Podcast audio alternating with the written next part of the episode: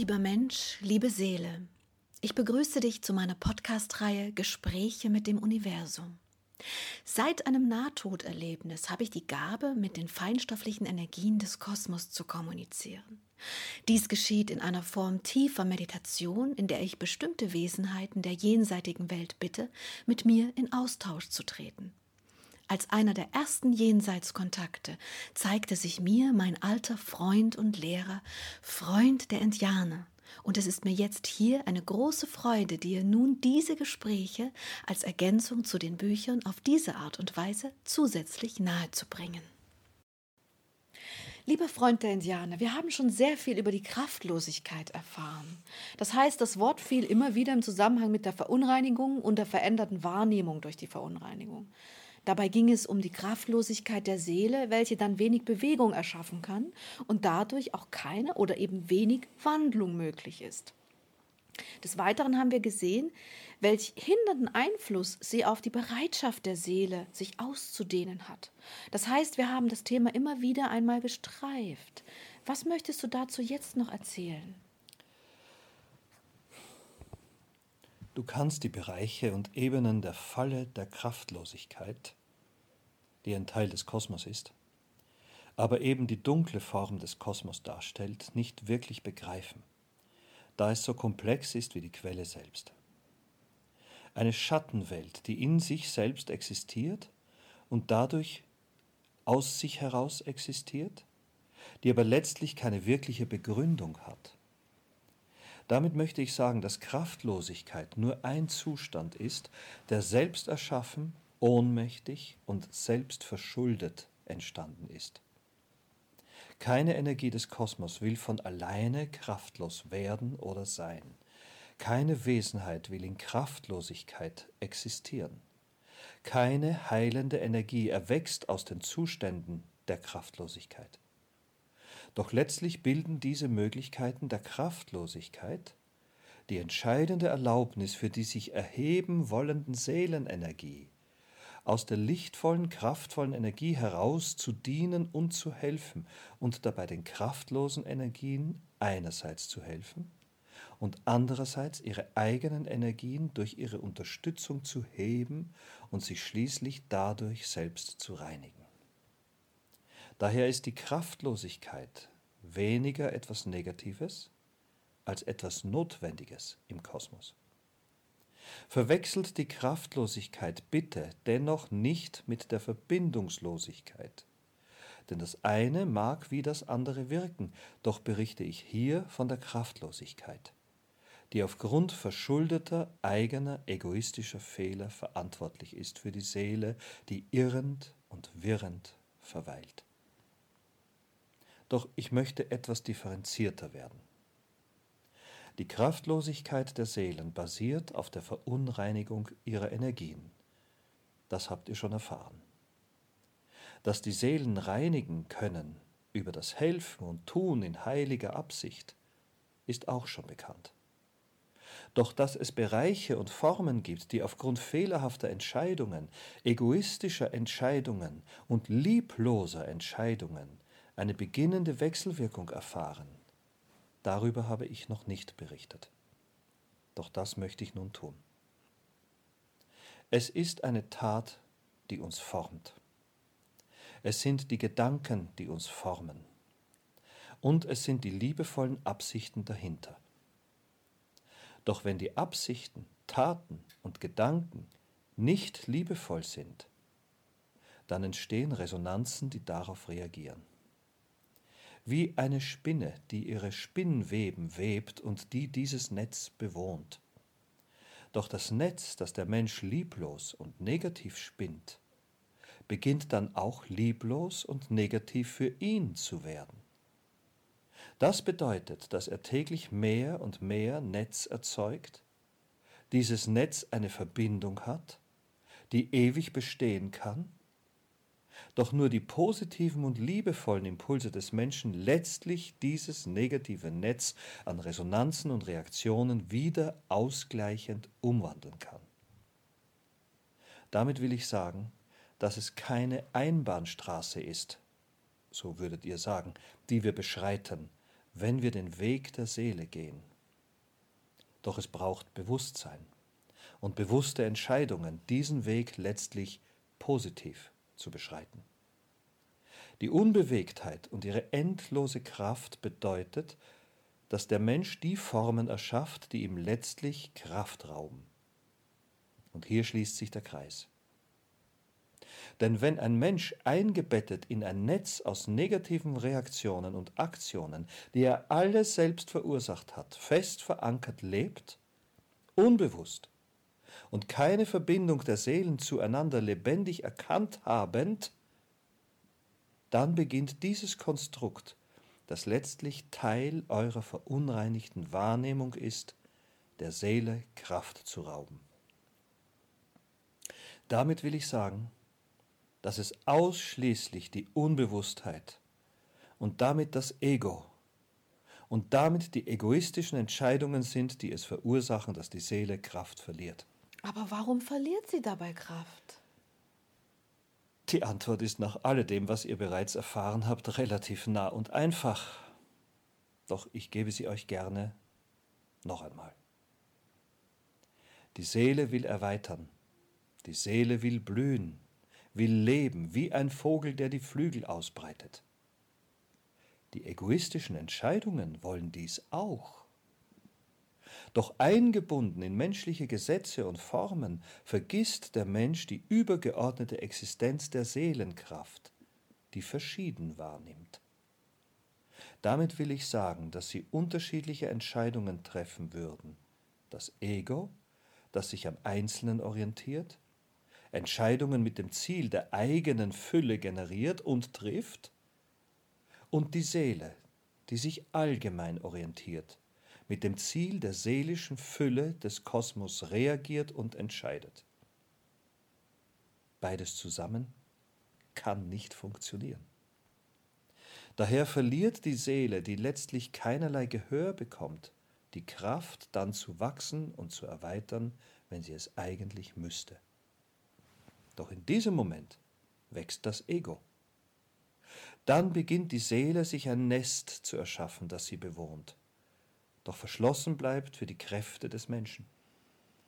Wer das Ego lebt und keinerlei Erkenntnis über die seelischen Existenzen lebt und diese Verbindung befruchtet, lebt also einen begonnenen Weg der Bewusstlosigkeit der Seele. Diese Bewusstlosigkeit nimmt euch Kraft und lässt euch glauben, diese durch egoistische und anders orientierte Entscheidungen auf unterschiedliche Weise wieder zu gewinnen. Dann beginnen Nebenschauplätze, die Krankheit, Leid und Verzweiflung verursachen. Denn weiter wird die Kraft im Außen gesucht, die einem verloren gegangen ist. Doch niemand beginnt dabei zu realisieren, dass die Kraft im Inneren liegt und schläft. Lieber Freund der Indianer, das bringt mich auf zwei Fragen. Einerseits ist es ja nicht so, dass alle Menschen den Weg der Seele dann nicht gehen, sondern viele erkennen das, sagen wir mal einige erkennen, zum Beispiel über das Leid oder unbewusste Taten und ihre Resonanzen, dass es den seelischen Weg auch gibt. Leider viele erst nach dem Leiden, aber gut, immerhin. Das ist richtig. Doch wenn du die Verantwortung den Menschen nahelegen willst, dann brauche ich mehr ermahnende Worte als diese. Es gibt einige Menschen, die sich damit beschäftigen, doch du weißt selbst über deine Aktivitäten, wie wenige es letztlich sind. Ja, das stimmt leider. Vor allem heißt diesen Weg zu beschreiten nicht gleichzeitig, das Ego und seine Entscheidungen abgelegt zu haben. Man hm. ist ja immer noch ein Mix. Es geht nicht gänzlich, den Schalter umzulegen.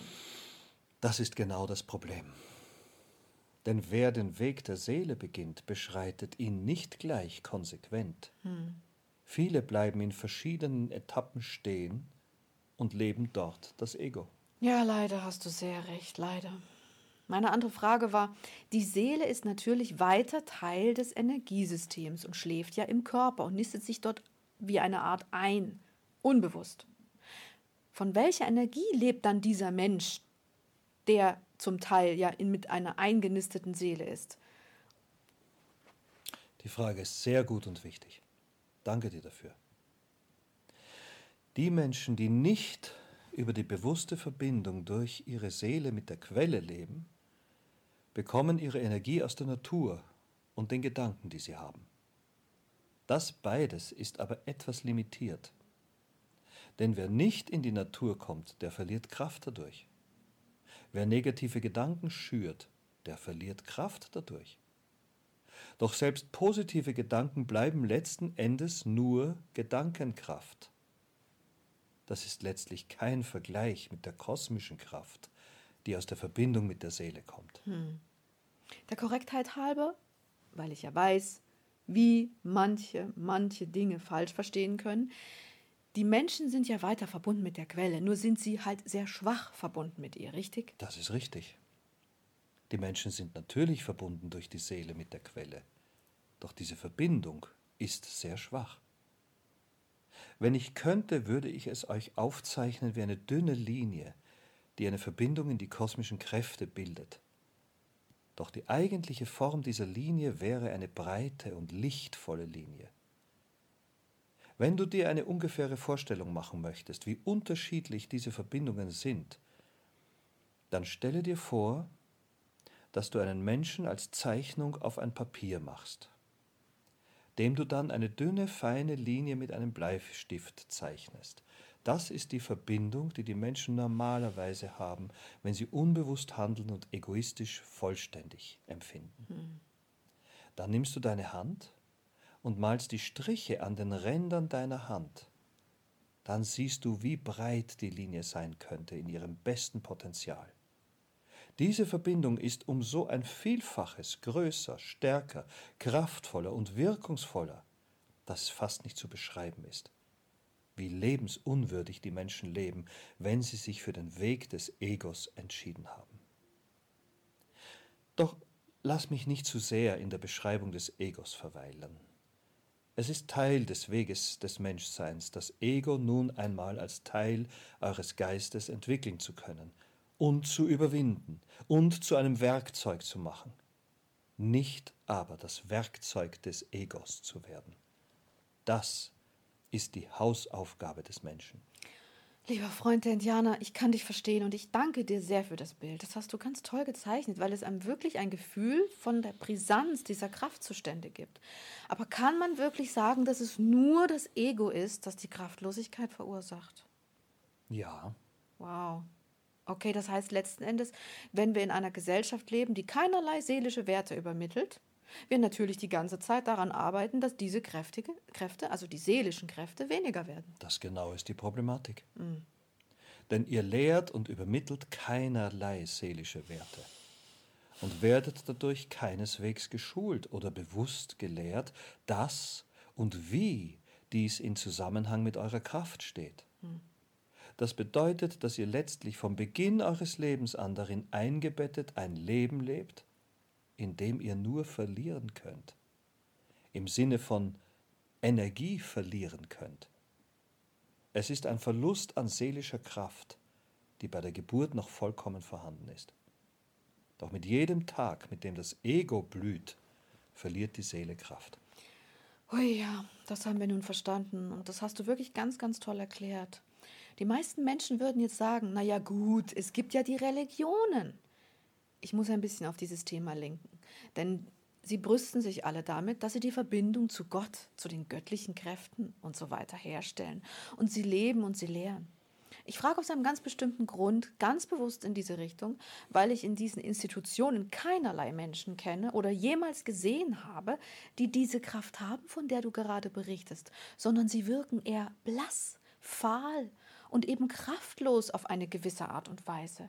Ich empfinde sie kraftlos, weil sie schwer zu beschreiben, aber wie, wie, wie leblos wirken. Leblos, ja, das ist das richtige Wort. Bitte, was kannst du mir dazu sagen? Wir reden ja schließlich von den Religionen dieser Welt. Das, liebe Silvia, ist die härteste Prüfung eures Egos. Mhm.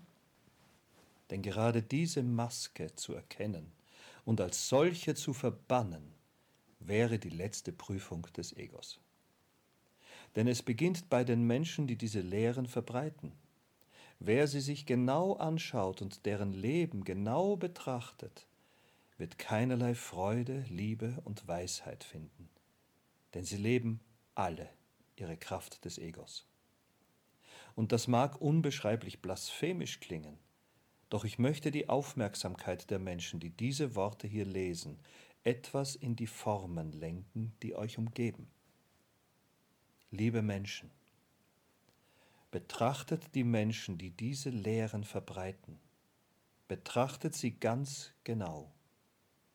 Lehren als Floskeln, die keineswegs die Verbindung der Seele wirklich leben, verbreiten letztlich nur Angst und Negativität. Die Institution der Kirchen und damit alle verbundenen Institutionen bereiten dabei den bekanntesten Weg. Eine andere lieblose Form der egoistischen Verbreitung von Lehren ist die des Islam, der die Freiheit der Seele keineswegs verbreitet. Im Gegenteil, er verbietet Freude, er verbietet Lachen, er verbietet Blühen der Seele.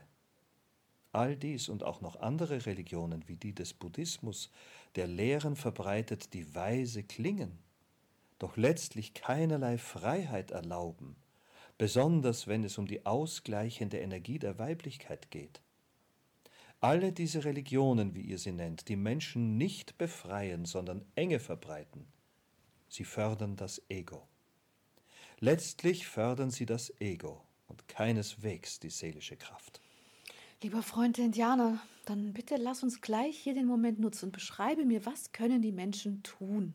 Abgesehen davon, dass sie nicht mehr zu den Religionen schauen, zu den Religionen unserer Welt und sie in keinster Weise mehr diese Religion fördern. Was können sie tun, um ihre seelische Kraft wieder zu stärken?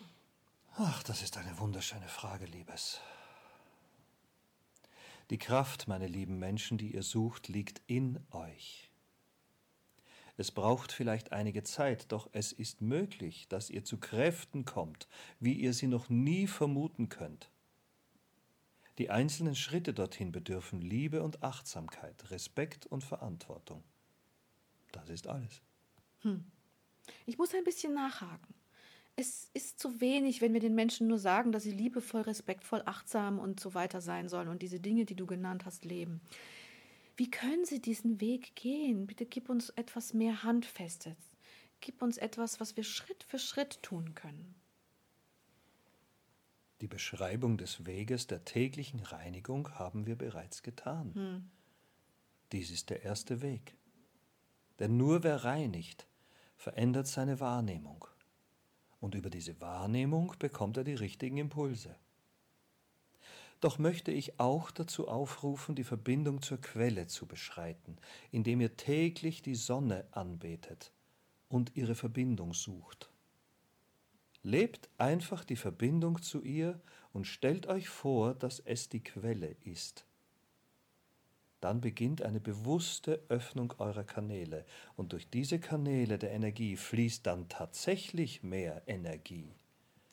Doch es ist nicht nur das Sonnenlicht, es ist dann auch die kosmische Kraft. Diese Kraft wird wie in einem Speicher in euch aufgenommen und die Seele beginnt zu wachsen. Daraufhin werden sich neue Erkenntnisse einstellen und werden euch eure Ängste vorführen, die ihr bitte, bitte überwindet. Die Angst ist keine kosmische Kraft. Vergesst das bitte nie. Wann immer ihr Ängste beginnt zu erfahren und sie beginnen sich zu zeigen, dann betrachtet diese, versucht zu reflektieren und begreift, woher sie kommen und verändert die Wahrnehmung dieser Ängste. Ich möchte euch ein Beispiel geben. Du kennst die Angst, dunkle Räume zu betreten. Ja, diese. Dann beschreibe ich dir, was geschieht, wenn du Bewusstsein beginnst zu empfinden. Eure Wahrnehmung kann auch in dunklen Räumen sehen. Damit meine ich, dass du nach einer gewissen Zeit durch deine Augen und ihre Rezeptoren die Dunkelheit ein wenig besser als etwas Strukturelles erkennen kannst. Du kannst auch noch in der Nacht die letzten lichtvollen Strahlen nutzen, um in dunklen Räumen zu erkennen, wo du begehbare Wege findest. Dies ist ungefähr, was passiert, wenn der Mensch beginnt, den Weg der Seele zu beschreiten. Er beginnt sich seiner eigentlichen Werkzeuge bewusst zu werden und über diese inneren Werkzeuge die vorherige Dunkelheit lichtvoll zu machen. Das dauert etwas, und braucht Geduld. Doch es ist letztlich das, was geschieht. Das Ende dieses Weges bedeutet, dass der Raum nicht mehr dunkel wahrgenommen wird, sondern als lichtdurchfluteter Raum wahrgenommen wird. Die Dunkelheit ist nur die Unbewusstheit. Doch mit jedem Tag, mit dem ihr Bewusstsein schafft und lebt, wird es etwas heller. Das ist ein schönes Bild und ich glaube, damit kann jeder etwas anfangen.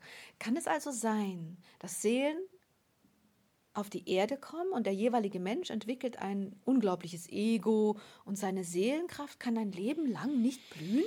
Ja, leider. Wow, und was passiert dann mit den Seelen, die so kraftlos im Leben existiert haben? Diese Kraftlosigkeit bleibt bestehen. Das ist leider die größere Pro Problematik. Denn wenn ihr Zeit des Lebens versuchen konntet, über das Ego Kraft zu erfahren, so habt ihr eurer Seele Kraft genommen, die ihr nach dem Ableben nicht wirklich wiederfinden könnt. Denn das Problem des Übergangs ist nicht, dass ihr euch erweitert, sondern ihr behaltet den Zustand, den ihr im Sterbeprozess habt. Okay, darüber werden wir sicher ein andermal noch intensiver reden, richtig? Richtig. Das heißt, eine Seele verliert im Laufe des Lebens ihre Kraft und behält dann diesen Zustand im Überstand, Übergang bei. Sie behält den Zustand also auch in der Zwischenwelt, richtig? So ist es. Ist denn Zwischenwelt der richtige Begriff? Das ist nicht wichtig. Doch wenn du es so nennen magst, nenne es Zwischenwelt. Doch es ist letztlich die erste Welt. Ah, okay. Ich weiß, was du meinst. Gut. Also sie behalten ihre schwache Kraft in der ersten Welt und dann? Dann beginnen sie von vorne. Mhm. Die Seele versucht sich als Kraft in einen Körper zu inkarnieren. Dort möchte sie wachsen. Doch vielleicht erfährt sie erneut, dass das Ego über die Seele regiert, und dann beginnt der Weg von vorne mit der Potenz noch mehr Negativität, noch mehr problematische Verbindungen, Reaktionen und Aktionen in diesem Netz zu vollziehen. Ach, toll. Das heißt, wenn ein Mensch über viele, viele Leben unbewusst war, dann hat er ja ein riesiges Netz an verunreinigten Reaktionen und Aktionen erschaffen. Das ist ja Wahnsinn. Das auflösen zu können, sieht wie unmöglich aus. Silvia, hm? das ist nicht Wahnsinn, Liebes. Das ist kosmische Gesetzmäßigkeit.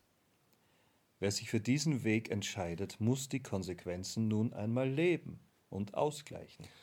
Weil wir gerade beim Ausgleich sind. Kann ein Mensch, der viele Leben so gelebt hat und ein unglaublich großes Netz an Verbindungen der Negativität erschaffen hat, in einem Leben das alles wieder gut machen, hat er Chancen dazu?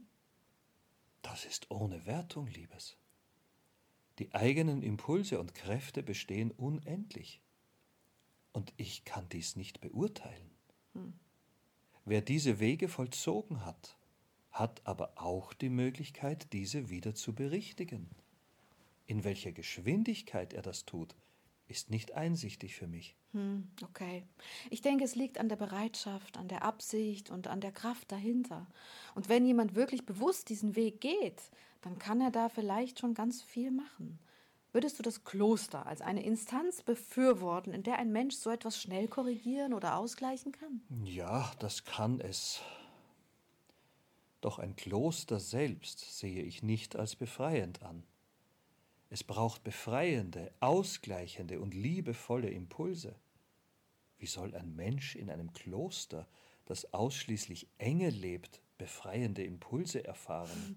Naja, er kann für sich Befreiung erfahren in so einem Kloster, oder? Das kann er.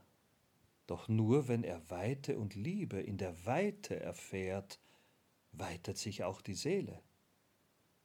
Die Reinigung der Seele in solch einer Instanz ist meiner Meinung nach nicht wirklich weit. Es ist möglich, doch es ist nicht weit möglich. Die Weite ist doch der seelische Faktor. Die Menschen, die diesen Weg beschreiten, die seelische Befreiung suchen, sollten andere Wege gehen. Den Weg der eigenen Entfaltung in alle Richtungen, doch vor allem und ausschließlich in liebevolle Richtungen. Wo, wie und wann er das tut, ist völlig frei von Form. Das seelische Kloster, den von dir so benannten inneren Tempel könnt ihr euch erschaffen, in euch. Doch die Weite der Taten, die ihr tut, sollte außerhalb dieser Form vollzogen werden. Hm. Aber es kann doch Menschen geben, die zum Beispiel in ein Kloster gehen und von dort aus Bücher schreiben. Das ist doch dann auch eine Art Weite, oder? Weil sie ja weit streuen. Ja, das ist es. Doch letztlich hat die Seele wieder keine Weite erfahren. Sie hat Weite gegeben, aber keine Weite erfahren. Verstehst du das? Es geht doch darum, dass die Seele Weite erfährt. Okay, ich gebe auf. Ich wollte nur das Bild, dass die Menschen Klöster erschaffen und in ein Kloster gehen, wo sie die großen Erkenntnisse haben, mit ins Spiel bringen. Das Kloster ist richtig für einen Teil des Weges, doch nicht meine universelle Empfehlung. Kannst du damit leben? Ja, ich verstehe. Das heißt, die Form, die die Menschen leben, in der sie einfach nur Mensch sind, Gutes tun und dabei seelisch wachsen wollen, das ist die beste Form, richtig? Das ist sie, solange sie kein Leid verursacht. Gut, das ist natürlich schwer, wenn man eingebunden ist in menschliche Formen. Doch es ist möglich, gell? Absolut. Okay, lieber Freund der Indianer, ich finde, du hast das wieder mal grandios beschrieben, wie Kraftlosigkeit Teil des Menschseins einfach ist und was sie bedeutet, was sie verursacht. Möchtest du dazu noch etwas sagen? Nicht an dieser Stelle. Dann bitte berichte mir, worüber berichtest du als nächstes? Ich würde sehr gerne zu euch, liebe Menschen, über das Wichtigste sprechen, das ihr erfahren könnt. Über das Leben. Danke, Liebe. Danke, Silvia. Liebe.